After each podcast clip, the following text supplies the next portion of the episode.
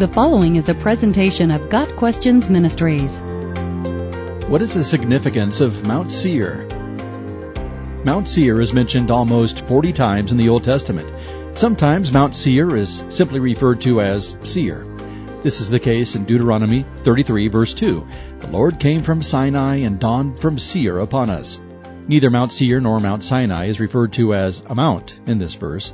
It is also possible that Mount Seir can refer to the region of Seir, the mountainous area running along the east side of the valley of Araba, from the Dead Sea south to the Gulf of Aqaba. It appears that the region got its name from Seir the Horite, one of the early chieftains who controlled the territory. The term Mount Seir is most often used simply as a geographical marker to explain where something happened. The primary significance of Mount Seir is that this mountainous region was the territory that God gave to Esau. The Lord had done the same for the descendants of Esau who lived in Seir when he destroyed the Horites from before them. They drove them out and lived in their place to this day.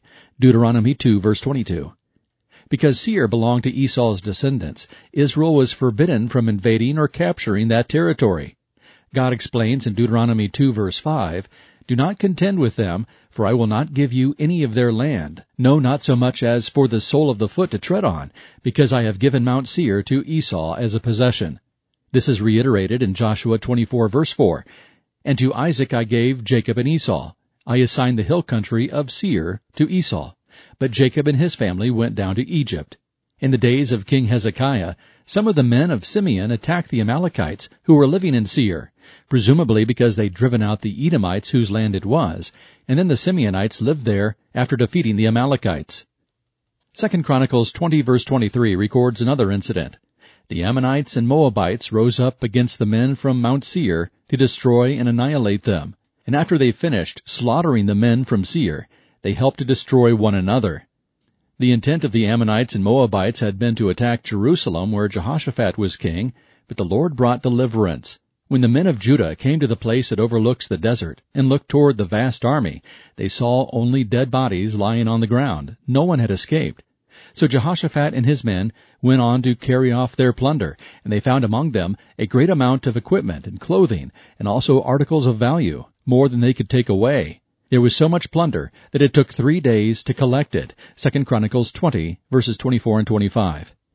Later, when Edom became a threat to Judah, God did allow Judah to attack. Later still, Ezekiel records prophecies against Edom, using the name Mount Seir. The final mention of Mount Seir is a warning in Ezekiel 35 verse 15. Because you rejoiced when the inheritance of Israel became desolate, this is how I will treat you.